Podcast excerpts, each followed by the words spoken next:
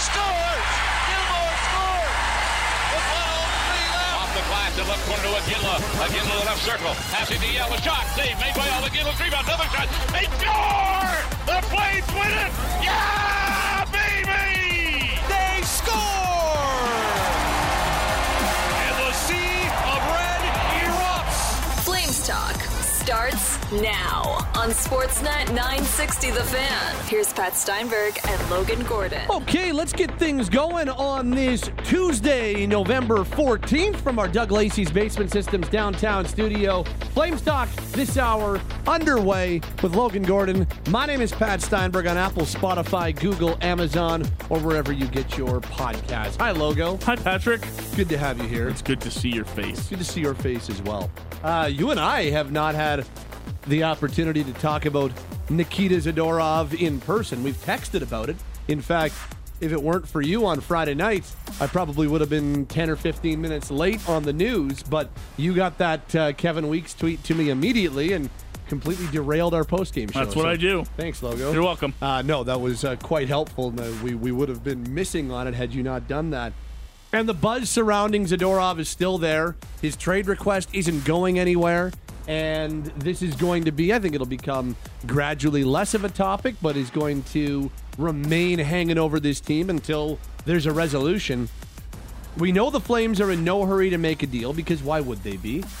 You've got less leverage now than had they decided to keep this internal. And as a result, I think the kind of logical way to push back on a public trade request that you didn't need is okay, well, we're actually going to go about this even more deliberately and even slower than we might have had you brought this to us behind closed doors. So I don't think we're talking about something being imminent. Zadorov's going to play Tuesday in Montreal to wrap up this three game road trip. But let's assume they do make a deal. Let's assume that in the next three months, a deal is made sending Nikita Zadorov to another team.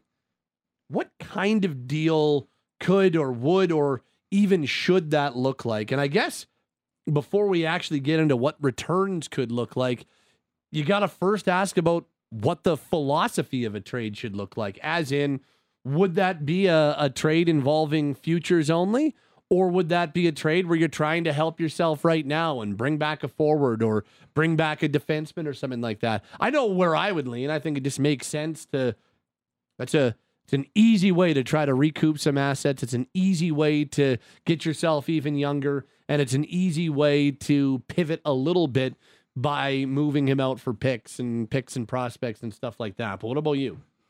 Yeah, I think that's where I'm I'm leaning towards right now. I, I do wonder the fact that it's still early on this season and as disappointing as it's been a month and a half into the season, I do wonder if there's an appetite for management. Again, this isn't the way I would go, but I wonder if it being this early on in the season, Pat, if management doesn't say, look, if we could get, say, some scoring help in return for Nikita Zadorov, would that help us down, you know, the road the rest of this season? Is there a complimentary player to be had for one Jonathan Huberdeau that perhaps would kickstart his game? I don't know what the likelihood of that is. I, I do wonder because again, we are so early on in this season and as much as you might want to feel like things are decided one way or another, I think maintaining optimism is something that even the the, the best general managers will have to do um, in an NHL season.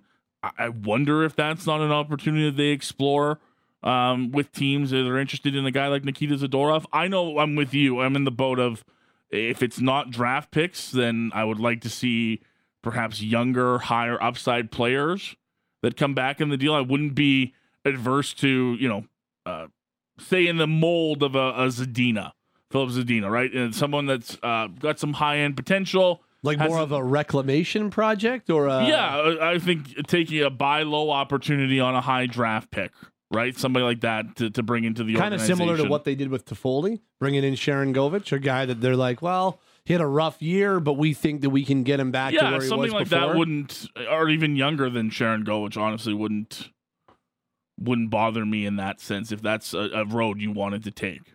like, I don't think that making a Zadorov trade is a declaration one way or the other in terms of what direction you're going, just because the guy's requested a trade very publicly, has requested a trade. I think we all expect at some point in the next number of months, Nikita Zadorov will get traded. So I don't know if you necessarily need to lump it into the okay, well, they're going in a different direction and they're trading Hanifin and they're trading Tanev and they're trading Lindholm and they're pivoting and they're gonna kind of punt on this season and try to try to build for more than just this year. I don't think a Zadorov move necessarily signifies that. However, I do think that if even if you even if it doesn't signify the start of a retool or a rebuild or a different direction, just get things you need. And this team, this team needs less middle of the road talent. This team needs less potential players that could help them right now. I don't think there's any way that you're getting somebody for Nikita Zadorov that is making you drastically better anywhere else on your roster right now. And that's not a knock on Nikita because I do think that he is going to be coveted by a number of different teams. And I've got some interesting trade examples to throw at you in terms of what you could get, but I don't know if you could get the commensurate value for a, a right now type player. Because, Logo, I think a team that's going to go get Zadorov as a pending unrestricted free agent is looking at right now. They're looking at trying to use him in the playoffs, they're looking at trying to use his unique combination of skill and size and skating and physicality to help their team right now and to help them get deeper in the playoffs and to give them a deeper blue line. So I don't know if you're going to be getting the type of player that could even help you right now from the teams that are willing to pay the most.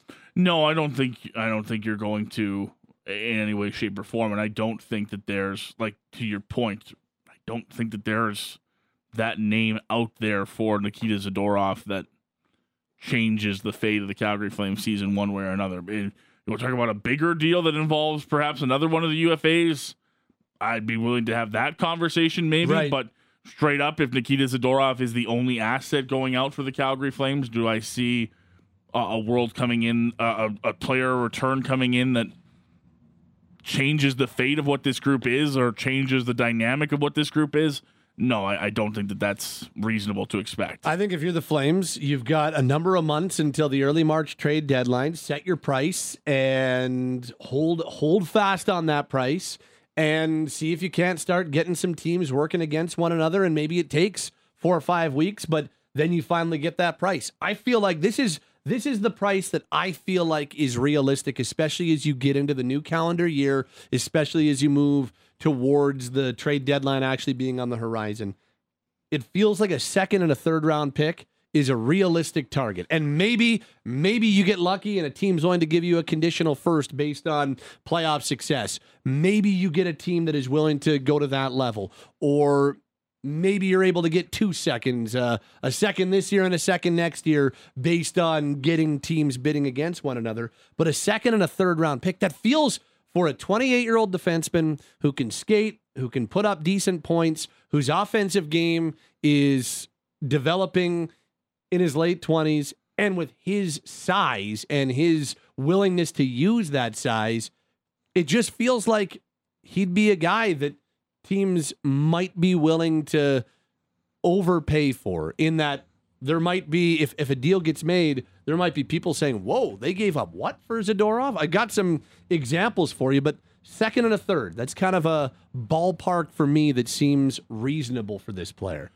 Yeah, yeah, you know what? I don't disagree with that. I just I wonder with all the noise around this that came out of those tweets from Dan Milstein and eventually from you Kevin might have Weeks. you have to wait for it. Exactly, but I also think that uh, there's two parts to this. For the first thing is I think Craig Conroy has to if he is going to trade Nikita Zadorov in an expedited fashion, which I mean could still be December for all we know.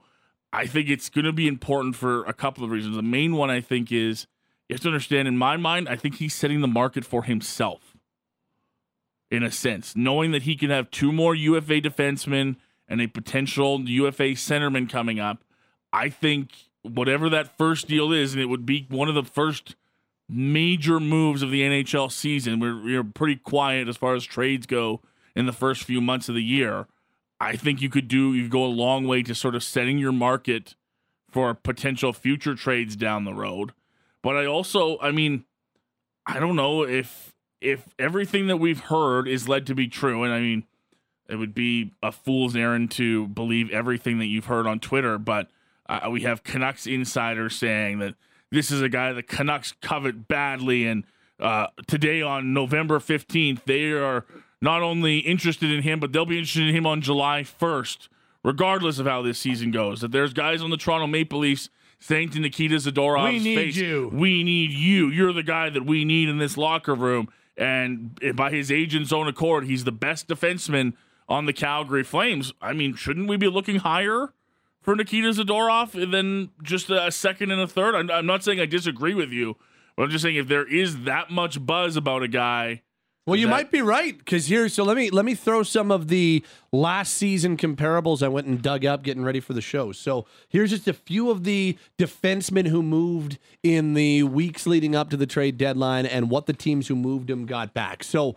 uh, the Minnesota Wild decided that they really wanted John Klingberg. I don't know why, but they did. Um, they gave up a fourth round pick, Nikita Nesterenko, and Andre Schuster. Now, uh, Andre Schuster's um, uh, more of a journeyman player, but Nesterenko and a fourth round pick were kind of the things that Anaheim got in return for Klingberg. Okay. Dmitry Kulikov went to Pittsburgh for a Pittsburgh, for a third round pick and Brock McGinn. So a third round pick and a player for Kulikov. I think Zadorov will have a whole lot more interest than Kulikov, and Kulikov got a third round pick. Now, Jakob Chychrun is, was kind of the crown jewel last year. Jakob Chychrun went to Ottawa for a conditional first and two seconds. Filip Hronek went to Vancouver for a conditional first and a second. So those are kind of the high water marks. Chychrun a first and two seconds. Hronek a first and a second. Luke Schenn got a third round pick from Toronto. Rasmus Sandin went to Washington for a first and Erik Gustafsson. And Jaycob Megna, who would be the kind of, and I don't, sounds mean, but from an NHL scaling standpoint, would kind of be the the low water mark. He got a fourth round pick. So, as you can tell, I, I think that Zadorov slots in somewhere in the high middle of that conversation. If if Hronek and Sandin and Chychrun are the top level, Yeah. all those guys got first round picks. Zadorov, I don't think slots in that far underneath, and he's definitely closer to that than he is the Schenn Megnas the and Schenns, right? And even, Klingberg, yeah. yeah. yeah, I, I think that's a fair. I think that's fair. I think you're talking about younger, high end assets in Sandin, Hronek, and Chychrun. Chychrun. Right, those are all guys that were younger than Nikita Zadorov. I would say for the most part hold a higher offensive ceiling. Although Nikita's had a pretty decent one himself uh, offensively the last couple years. Yeah, I'd say I would ballpark right in between both of those. There's a tier there that Nikita Zadorov exists in that I think is is is right beneath right beneath those top end guys that you named. And I think a second round pick feels reasonable to have as part of the conversation. And can there be an additional pick on top of that? That's kind of that's kind of my feel when it comes to Zadorov. And then to your point about setting a market, it's kind of like, okay, well, Zadorov might get you this. If you do decide to trade Hanifin or Tanev, does Tanev come in at about the same level? Different player, but older.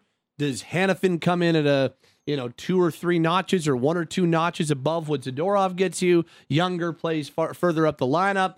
There's it. It just kind of I don't know if it sets a market, but it sets the intention and maybe sets a bit of a floor. So I think it's an important trade that they're going to end up making and an important decision they'll end up making, which is why I think slow playing it, being really deliberate and not feeling like you have to do it right away is going to be really important so you can get the best return and so that you can make sure that you wrestle back some of your leverage that you got taken away from you when this thing went public Well, and a few that's days ago. and that's been Craig Conroy's mo with all the UFAs. If I'm uh, unless you see it differently, I don't think he's at, at any point changed the the narrative when it comes to trading guys. That if no, that hasn't stopped him from exploring contract extensions with some of them, but as far as trade value goes, I mean, we all went into the summer assuming that Noah Hanifin was going to to be traded and was the most likely candidate to be dealt by the Calgary Flames.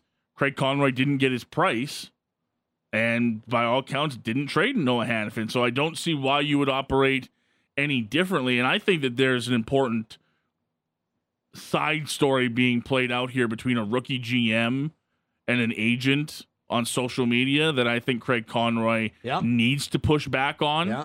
I think because we talked all summer about you know Craig potentially being fleeced by older GMs and more experienced GMs because he's the rookie and he knows he can't go in with all these UFAs and he's held his ground up to this point. If I'm Craig Conroy, I have zero intention. In fact, I might wait longer to trade Nikita Zadorov just to shove it in Dan Milstein's face a little bit, just to prove a point that I'm not. And it's Well, not just a Dan Milstein. Brad Treliving did the same thing with Sam Bennett. A hundred percent. He's like, no. You we're think not- the phone call is going to be nice between the two of them? No, I have nothing to do with the phone call. I'm going to wait out your client. Tweet every tweet that you have about Nikita Zadorov. I'm going to add another five days before I trade him, just to set a precedent. Because you can't have for any NHL GM, you can't have a, a, an agent out there on Twitter, you know, setting precedent for your team or demanding that his team and you bowing to those demands. Now, if he gets his price and is able to trade him, sure, go ahead. But I still think that there's a a bit of a back and forth to be had here between the GM and how he deals with player agents now that he's in a different position in the organization. Let's read some texts at 960, 960, starting with Mick, who says, I'm holding out for two seconds. Do you remember what Sherratt brought in? Shillington and Anderson were both second round picks. Sandin's the best comparable for Zadorov, and it was a first. Hanifin's a comparable to Hronek, which I think is all fairly sensible there. Especially like two seconds, sure. That I don't know. I, I don't know if that's a guarantee, but it seems somewhat reasonable that you could end up getting that. A couple people talking about Ekholm and that that return. I left Ekholm out just because I don't know why I left Ekholm out, but it just seems like a little. He was so coveted and he was so perfect for what the Oilers needed. I guess I just left it out for that reason, which is a silly reason to leave it out. Uh, Dylan and Revy says, I think the tweet and trade request have dropped the floor value of Zadorov based on teams knowing Calgary needs to trade him. That said, it raises the ceiling value because of competing offers. Also, why do people care where the guy wants to go? For once, a guy has no trade protection, highest value, period. Agree 100% on that front. Like, who cares if he wants to go to Toronto? Yeah. The only the only reason you would do that is if signing an extension in Toronto or Vancouver or wherever would get you a higher return. Like if you said, "Yeah, yeah, we'll give you permission to sign an extension with Team X, but you have to sweeten the return," then sure. Otherwise, I would care send them to wherever. yeah, the agent can tweet or can leak to every NHL insider that uh, his his uh, client would like to go and would welcome a trade to I'd welcome I'd welcome to, Team to, X, go sure. I'd welcome to go work in Europe doing the exact same job. Be awesome. Who cares? Just, just My employers would be like, I don't care. Congratulations. You you work in Calgary. Yeah. Good luck. Um, this says wait till the trade deadline to trade, trade Zadorov. You'll get a bigger return. I tend to agree that mm, waiting till closer to the deadline is the way to go. Uh, Derek and Red Deer, what do we think of a swap for Z and Duclair? Salaries fairly equal. Maybe Duclair wakes up Huberdeau. If that fails, you can still flip Duclair again at the deadline for a little less than the return for Z would have been. I don't love that because I do think you're getting better return on Zadorov than you are with Duclair. So I think you want to maximize. I think you could go get Duclair other way. If you really, really want to do that, you could do it in other ways. Uh, Matt and Cochrane says a second and a third feels low, given how other markets make Zadorov seem like the savior to all their defensive woes.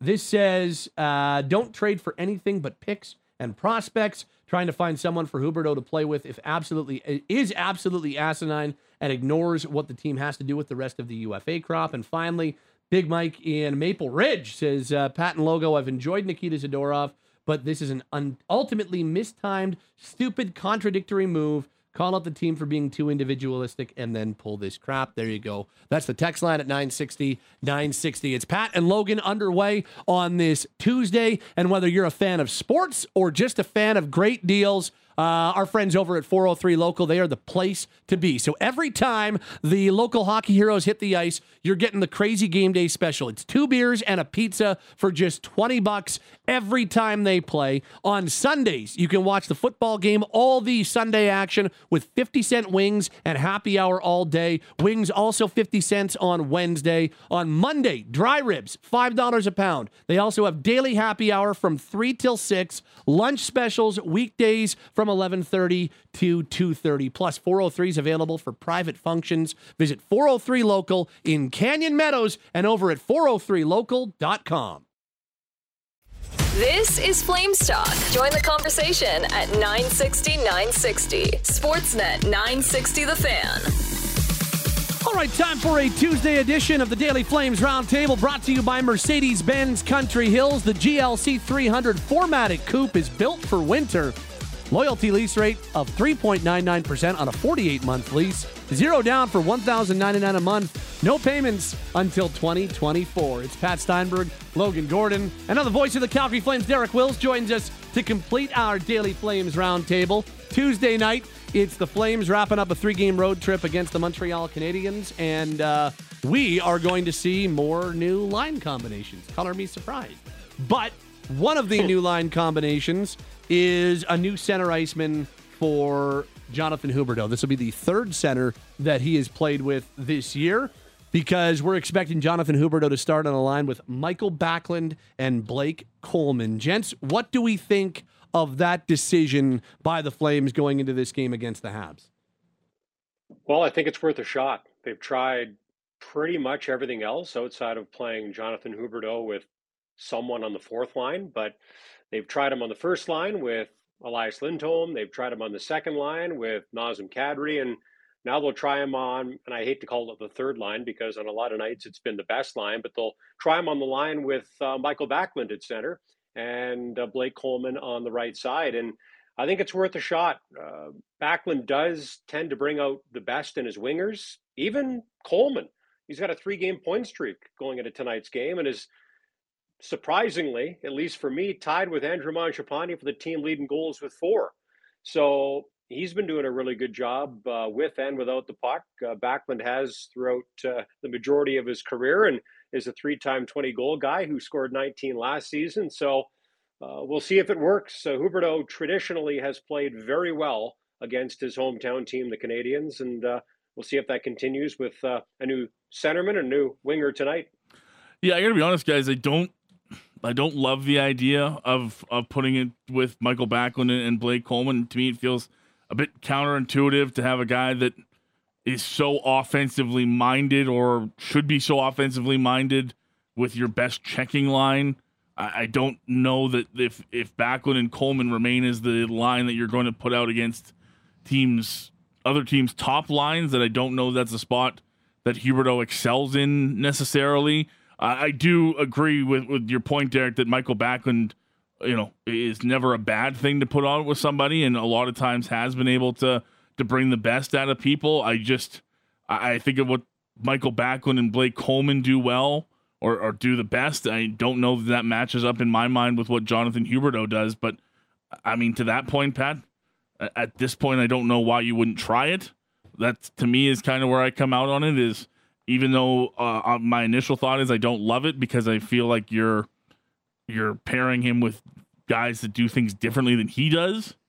Um, I also can't blame Ryan Huska because to this point nothing else has really worked for Jonathan either. So I actually um, I don't mind the premise of it because I, I actually think going back to last year in the I want to say there's seven or eight games that Huberdeau and, and Backlund played together on a line, mostly with Coleman. They actually had some pretty decent success five on five. And and I thought actually it was probably the best line that Huberdeau played on uh, throughout the season, which tells you a little bit about how frustrating his year was last year. But I thought it was a decent fit.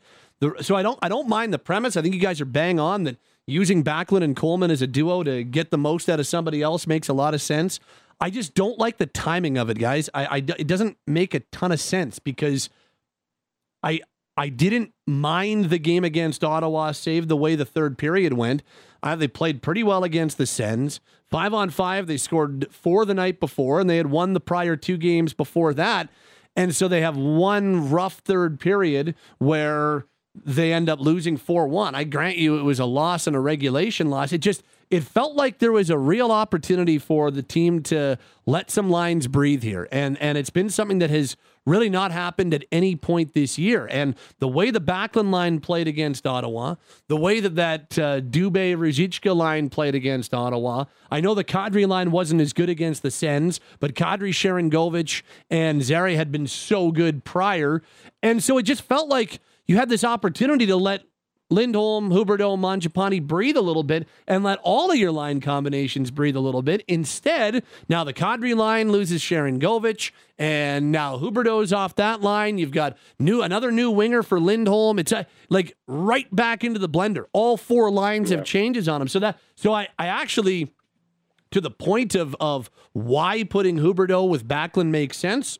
I actually think I agree almost wholeheartedly. I just wouldn't have done it now. I, I would have waited a little while longer to put your lines right back into the uh, into the into the blender like they have.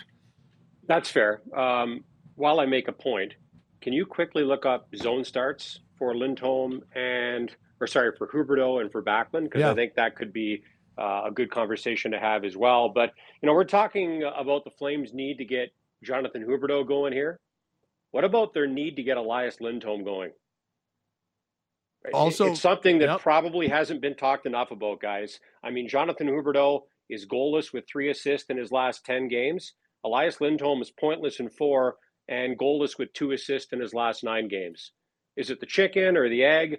I don't know. But they need to get both of those guys going. So, uh, for, for that reason, I don't mind trying some new combinations with the Lindholm and Backlund lines.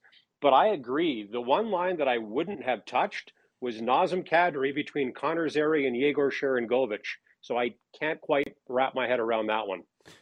Zone starts, by the way. Uh, Backlund is the lowest offensive zone start on the team at five on five. So ratio to offensive and defensive zone starts, he's starting uh, 38.5% of his starts in the offensive zone. So almost 65% of the time he's starting in the defensive zone. As for Jonathan Huberdeau, uh, he's got the second highest offensive zone start among regular mm-hmm. players at 65.3%. Only player with a higher uh, ratio is Kadri at over 70%. So, yeah, big uh, discrepancy in terms of offensive zone starts so far this year.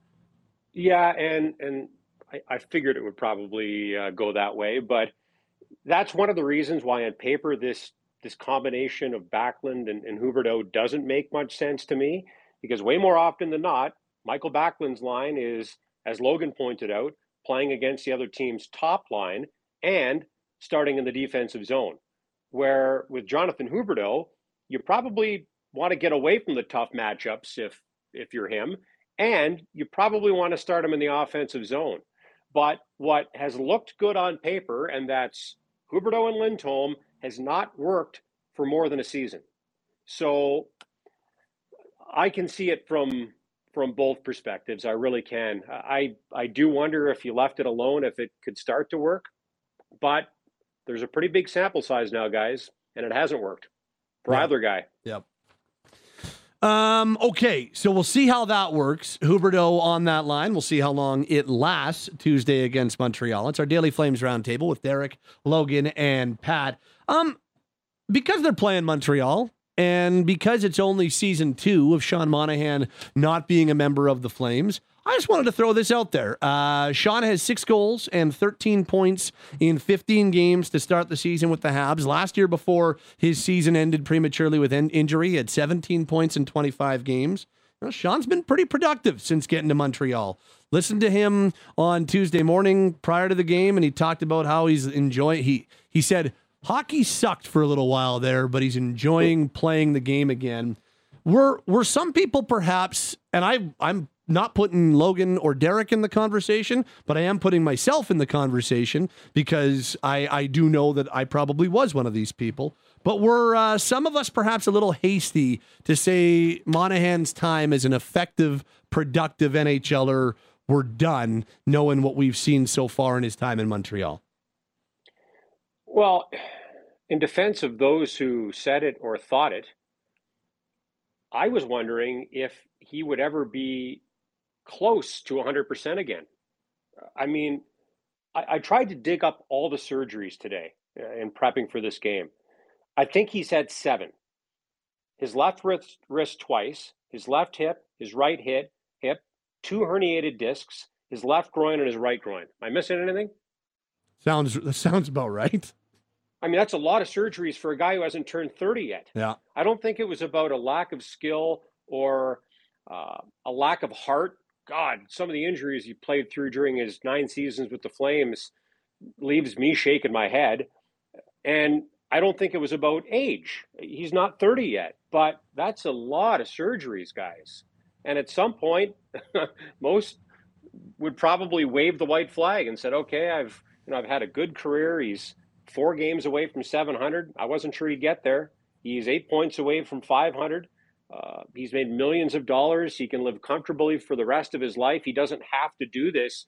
Clearly, he wants to do this. He loves to play the game, and it's so good to see him healthy again. Even when we saw him last season, and remember how emotional his return to Scotiabank Saddledome was? I almost made him cry uh, during uh, media availability before that game. Remember, he was playing with a foot injury. We saw him walk into the building with a walking boot on that night.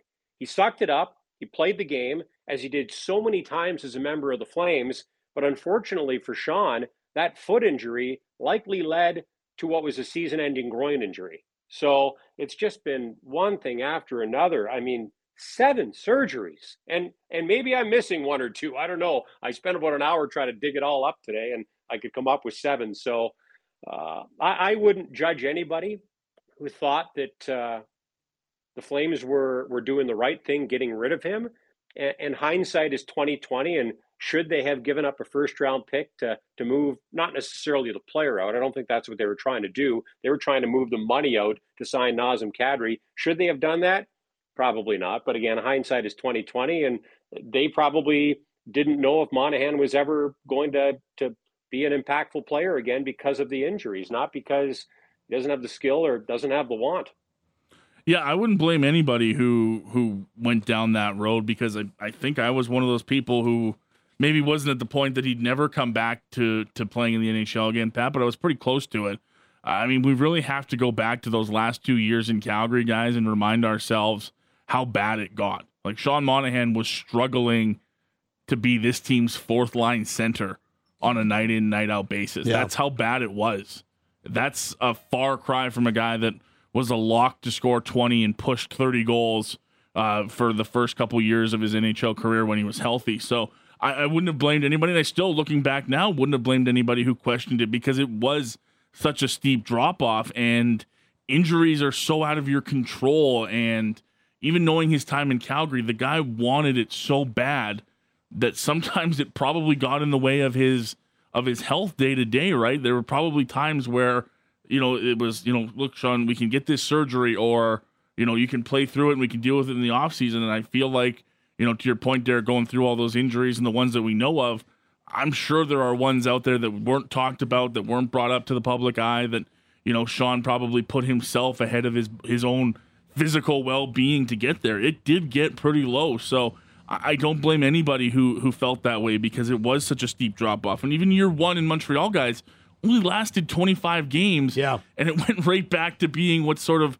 hampered Sean Monahan. So even to, to that point, looking at it now, if you were to still tell me after this great start to the season, and it has been great, and I had Eric Engels on Sportsnet today earlier today, and he said right now if he had a vote for the Masterton, it would be Sean Monahan. That's how good Sean Monahan's looked and how competitive he's been to come back and be healthy. But if you were to tell me today that you still feel sort of murky about Sean Monahan's future just based on the fact that he's gone through so much and you know again he's not 30 as Derek pointed out I wouldn't blame you for that either because there has been just because of the history. There's yeah. been so much of it, and you know, uh, ask anybody. Your hips are pretty important to to playing hockey. Uh, your wrists. I mean, his his wrists, guys. The shot that we we loved so much in Calgary that made him such a threat deep uh, in the offensive zone in front of the net that just went away for a period of time and you can't just get that back sometimes so i'm super happy for him i'm glad that he's excelling in montreal but looking back on it and, and sort of reflecting as to how low the lows were when it came to an end in calgary I, I, I can't honestly say that I would hold it against anybody who, who went down the road of wondering what was next for Sean. I, I definitely like guys. I thought he was broken. I thought that like I just thought the body yeah. was broken. Like he here's a at the time like a 27 year old playing in a you know 85 year old's body with all the surgeries that he went through. I was like I I I didn't see it coming, and I at the time, I was like, geez, it sucks because Sean was such a great ambassador for the team. And there was such a large emotional tie with this player to the group of fans because of what his arrival signified and, and a new direction for the team. But I was like, I, I didn't know if the guy could play again. And then when he only he played well in the 25 games he played last year, but only played a quarter of a season before having to be shut down. So even then I was like, geez, I, I don't I don't know if he's going to be able to be a an NHLer with longevity anymore. So I guess what I'm saying is to yes, I agree, logo, that I, I still think it is murky about whether or not he's got the ability to be that really durable guy he was. Like he played some 82 game seasons early on in his career. He was a very durable player early on. Um, so yeah, I, I do think it's still murky, but at the same time, I also think I was wrong. Like this guy can still be a really good NHLer, and I'm happy to be wrong because I'm rooting for the guy. And and yeah, Derek, I think that in hindsight, you're like, yeah, maybe we wouldn't have given up a first round pick if uh, we knew what Sean could still do. And it was kind of tied to the Kadri acquisition, obviously. But would you do something different looking back? Yeah, I wonder if they would. But I guess from this standpoint, I'm I'm actually quite happy to be wrong about it because it's uh, it's a good story. It's awesome to see how Sean has gotten his career back on track, and if that continues, and and if he's able to be a more durable player once again, like he's probably got seven, eight more years in the NHL left in him because he's not even thirty yet. Well, I guess the good news is there aren't that many more body parts that can break. Yeah. right. And I just counted again: eight surgeries, uh, wrist twice, both hips, both groins, two herniated discs. And the other thing about all of those surgeries, fellas, is that it doesn't allow a player to have uh, a full off season to recover from the 82 plus game grind of preseason, regular season, playoffs, right? You, you, you can't do what you need to do to let your body heal fully. And you also can't start to train as quickly as most guys around the league would. So the fact that Sean has been able to get somewhere close to 100% this season, and, and, really, even if you look back at last season, guys, so he was playing through the foot thing that led to the groin thing. He still had six goals and 17 points in 25 games before getting shut down.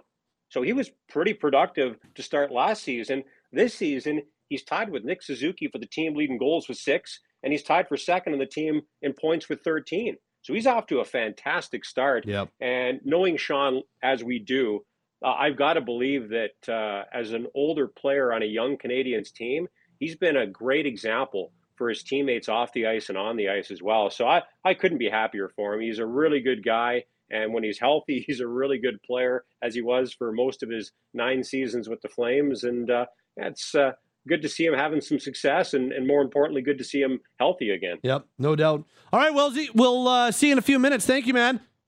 Okay, see you soon. He is Derek Wills. He's Logan Gordon. My name is Pat Steinberg, and that is our daily Flames Roundtable as we start to wrap things up this hour on Flames Talk. Our producers have been Cam and Taylor, and uh, as we wrap that up, wrap this up, wrap this hour up, uh, that'll do it for the daily Flames Roundtable for Mercedes-Benz Country Hills. The GLC 300 4MATIC Coupe is built for winter. Loyalty lease rate of 3.99% on a 48-month lease. Zero down for 1,099 a month. No payments until 2024.